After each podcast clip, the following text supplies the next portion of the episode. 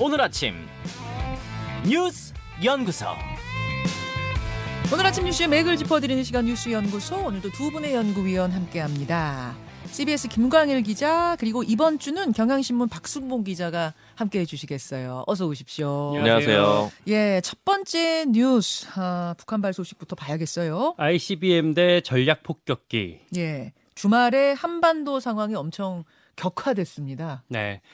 북한이 토요일 오후에 ICBM 즉 대륙간 탄도미사일을 발사를 했어요. 화성 15형이었고요. 이게 고각으로 높이 발사해서 동해 공해상, 정확히는 일본 배타적 경제 수역 안쪽에 떨어졌습니다. 네. 만약에 정상 각도로 그러니까 30에서 45도 정도로 쐈다면 음. 미국 전역을 타격할 수 있었을 것 그 정도로 이제 평가가 되고 있습니다. 그렇죠. 왜 쐈냐라고 이제 당연히 질문이 따라 붙을 텐데 한국과 미국의 견제 메시지를 보낸 거예요. 그러니까 김정은 동생이죠. 김여정 부부장이 어제 담화문을 냈는데 여기에 드러납니다. 미국과 남조선 것들이 지역 안정을 파괴하고 정세를 더욱 위태해지게 만들고 있다라고 얘기를 했어요. 저 이게 뭐 새삼스러운 이야기가 아닌데 음.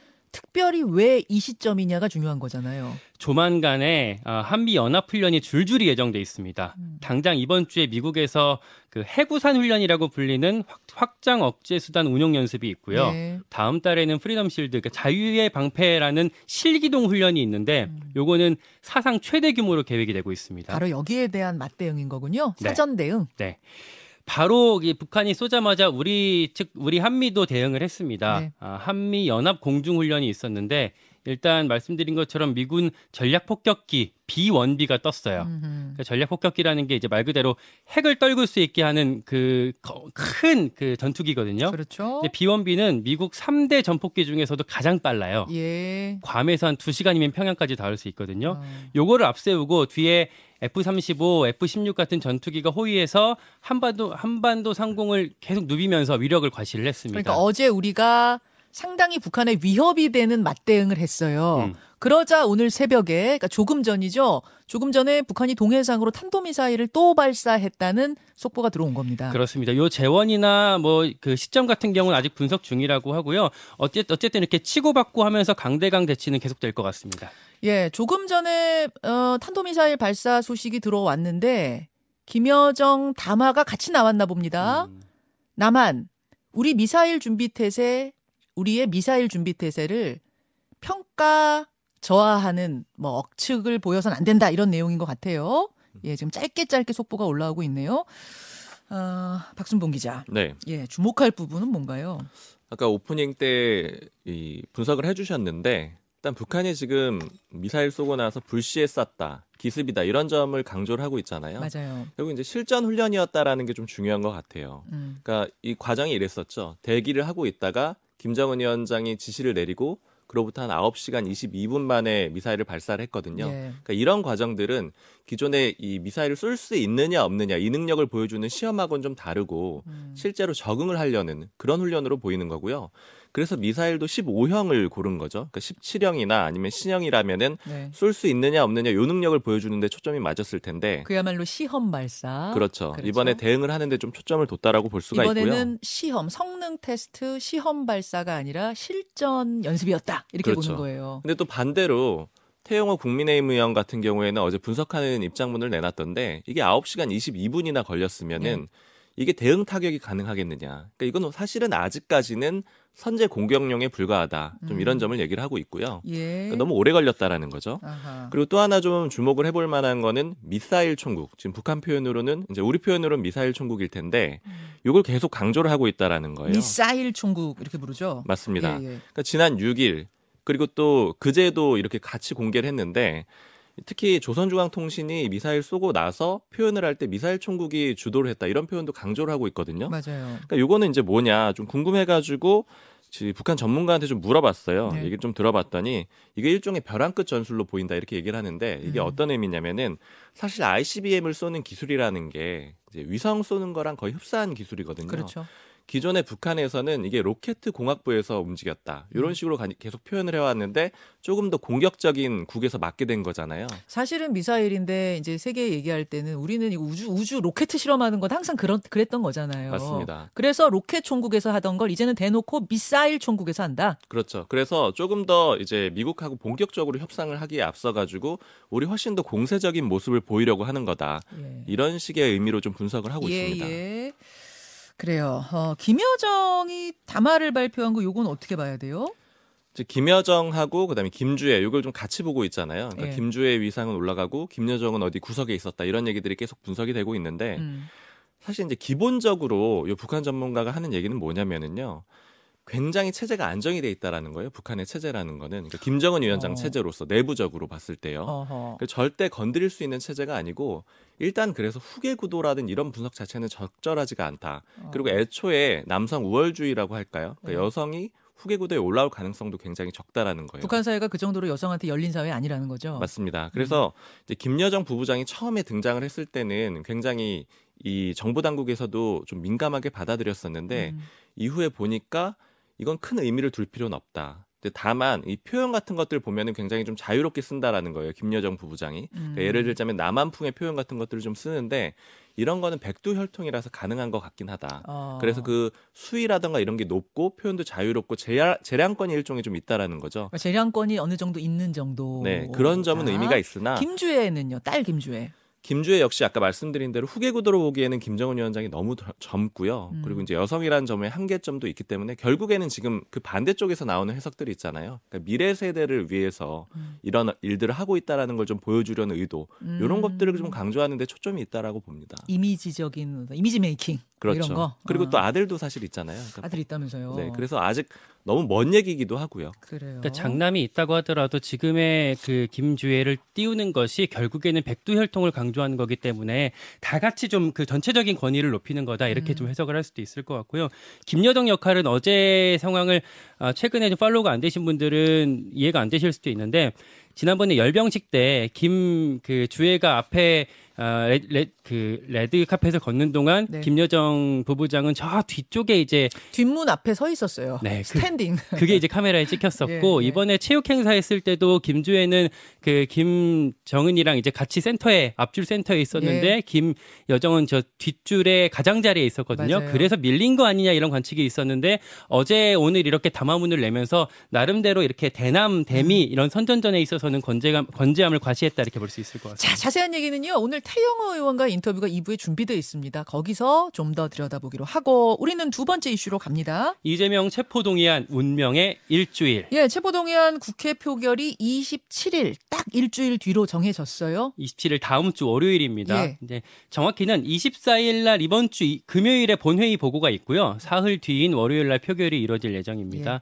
뭐 이제 이거 할 때 한동훈 장관이 지난번에도 이제 나와서 설명했었잖아요. 노웅래 의원 때. 그러니까 그게 뭐 구속 구속 사유 보고 이런 게 있다면서요. 네. 예. 국회 본회의에 가서 이제 자- 이제 주무 장관이 보고를 하게 되는데 음. 그때 이제 뭐 돈봉투 부스럭거리는 소리가 났다 뭐 이런 얘기를 해서 화제가 됐었죠. 그렇죠. 그것도 이번에 월요일 표결 직전에 하게 되- 하게 될 겁니다. 주말 사이에 당 분위기는 어땠습니까? 일단은 부결 가능성이 더 높아졌다고 볼 수가 있을 것 같아요. 어. 그러니까 표결을 원래 3월 중순에 할 거라는 전망이 있었어요. 이런저런 뭐 일정들 때문에 네, 근데 이게 늦춰지게 되면은 이런저런 다른 여론들이 올라올 수 있잖아요. 변수가 더 커질 수 있잖아요. 근데 음. 일정이 당겨지면서 그런 변수들을 줄였고요. 단일 대우를 유지하기가 더 수월해졌습니다. 음, 그러니까 사실 민주당에서 그 24, 27일이 아니라 23, 24일 날에서 24일 날 표결하는 것까지 요구를 했대요. 국민의힘에. 아 목요일에 보고하고 바로 24일 금요일에 표결하면 어떻겠느냐라는 의견이 나왔대요. 그만큼 지도부가 아주 서둘러 이제 준비를 했던 건데 어. 국민의힘에서 그건 안 받았답니다. 그러니까 예. 전당대회 일정이 있으니까 뭐 할 수가 없다고 했고 그래서 어쨌든 24, 27이 됐는데 어 이제 당내 분위기는요.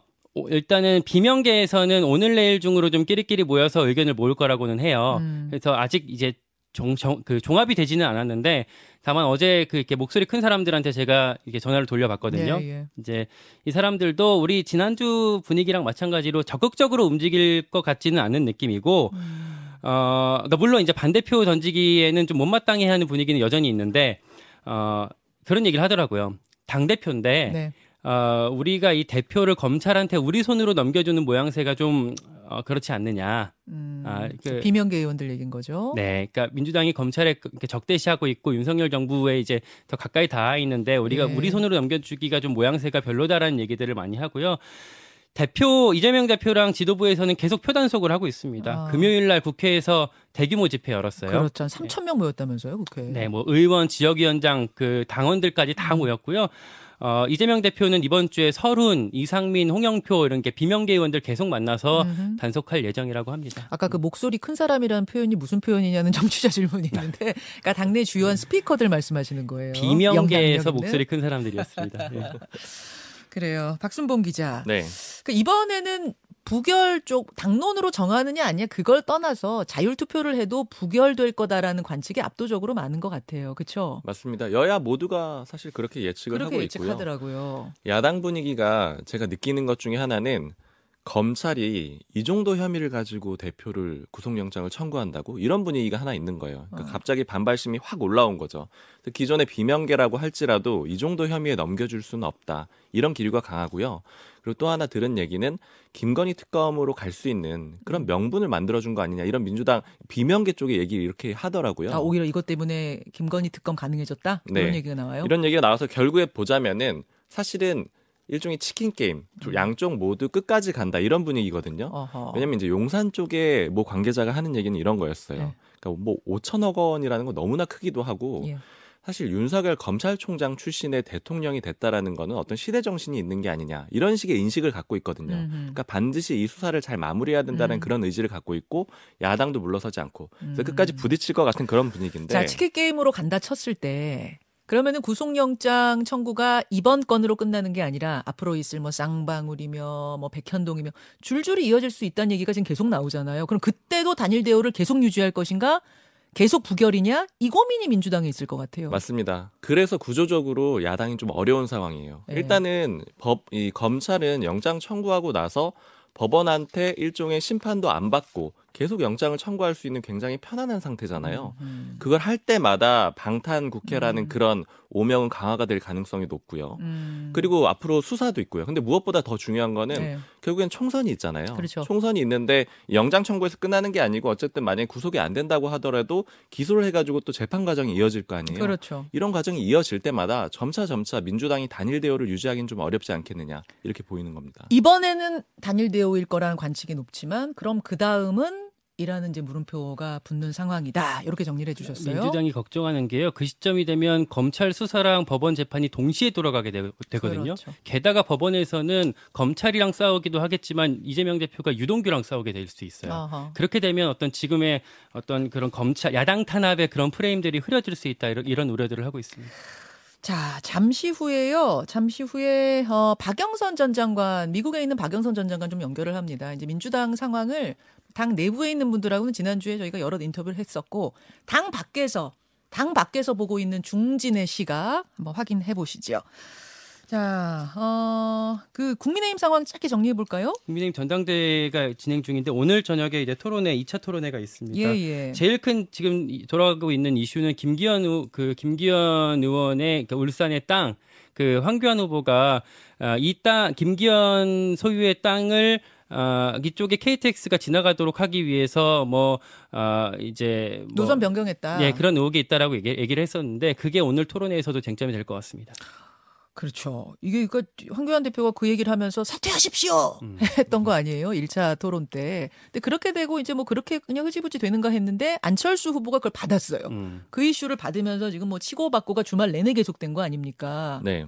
그 안철수 후보 쪽은 굉장히 강하게 얘기하더라고요. 어제 물어봤더니 이건 변호사 시절의 정보를 알고 이용했을 가능성이 200%다. 그러니까 강하게 의심을 하고 있기 때문에 어, 오늘 토론회에서도 문제 제기할 가능성이 높고요. 그래요. 그리고 이준석 라인업이랄까요? 이 천하람 후보 쪽에서는 파보고는 있다라고 합니다. 근데 또- 이제 문제 제기를 본격적으로 할지는 아직 알 수 없는데 어찌됐든 간에 1위 때리기 그림이 되기 때문에 이게 좀 음. 공격이 몰릴 가능성은 있습니다. 오늘 토론회 포인트가 되겠네요. 관전 포인트. 근데 그 토론회 그 저기 터 그 길이라는 게 KTX의 길이라는 게 네. 지금 이렇게 일반적으로 용지 위에 올라가는 게 아니라 땅 밑에 터널로 지나가는 예. 그런 땅 그런 길이라는 얘기가 있어서요. 뭐 이게 또 그 공시지가가 그렇게 크게 엄청나게 뛴 게 아니라 어 오히려 그 주변 지역에서는 그 땅값이 좀 떨어진 지역도 있대요. 아하, 그런- 땅 밑으로 가게 될 경우엔 땅값이 떨어질 수도 있는 거였다. 네, 뭐 이런 얘기들을 하게 되면 어. 김기현 후보가 또 이제 방어할 수도 있을 것 같습니다. 자, 아우 지금 테라 권도형 씨, 테라의 공동 창업자 권도형 씨가 잠적 중인데 3천억 원을 빼돌렸다는 소식도 중요한 소식으로 들어와 있는데 지금 시간이 좀 부족하네요. 30초 안에 정리 가능합니까, 김관일 기자? 얼른 해보겠습니다. 비트코인 1만 개 이상을 뭐 cold wallet이라고 그러니까 예. 인- 오프라인 가상화폐 지갑이 있는데 여기 형태로 보관을 해왔었대요 권도형 대표가. 음, 근데 그 1만 개라고 하면 지금 시세, 시세로 3,200억 원 정도거든요. 화. 그 중에서 1,300억 원 정도를 현금화했다고 합니다. 그 어떻게 드러났어요? 미국 증권거래위원회가 아, 권도형을 사기 혐의로 최근에 기소했거든요. 여기 예. 공소장에 나왔습니다. 예. 이렇게 되면 처벌 근거가 마련이 될 수도 있겠다 음. 해서 지금 주목되고 있는 거죠. 그렇습니다. 여기까지 두 분 수고하셨습니다. 감사합니다. 김현정의 뉴스쇼는 시청자 여러분의 참여를 기다립니다. 구독과 좋아요, 댓글 잊지 않으셨죠? 알림 설정을 해두시면 평일 아침 7시 20분 실시간 라이브도 참여하실 수 있습니다.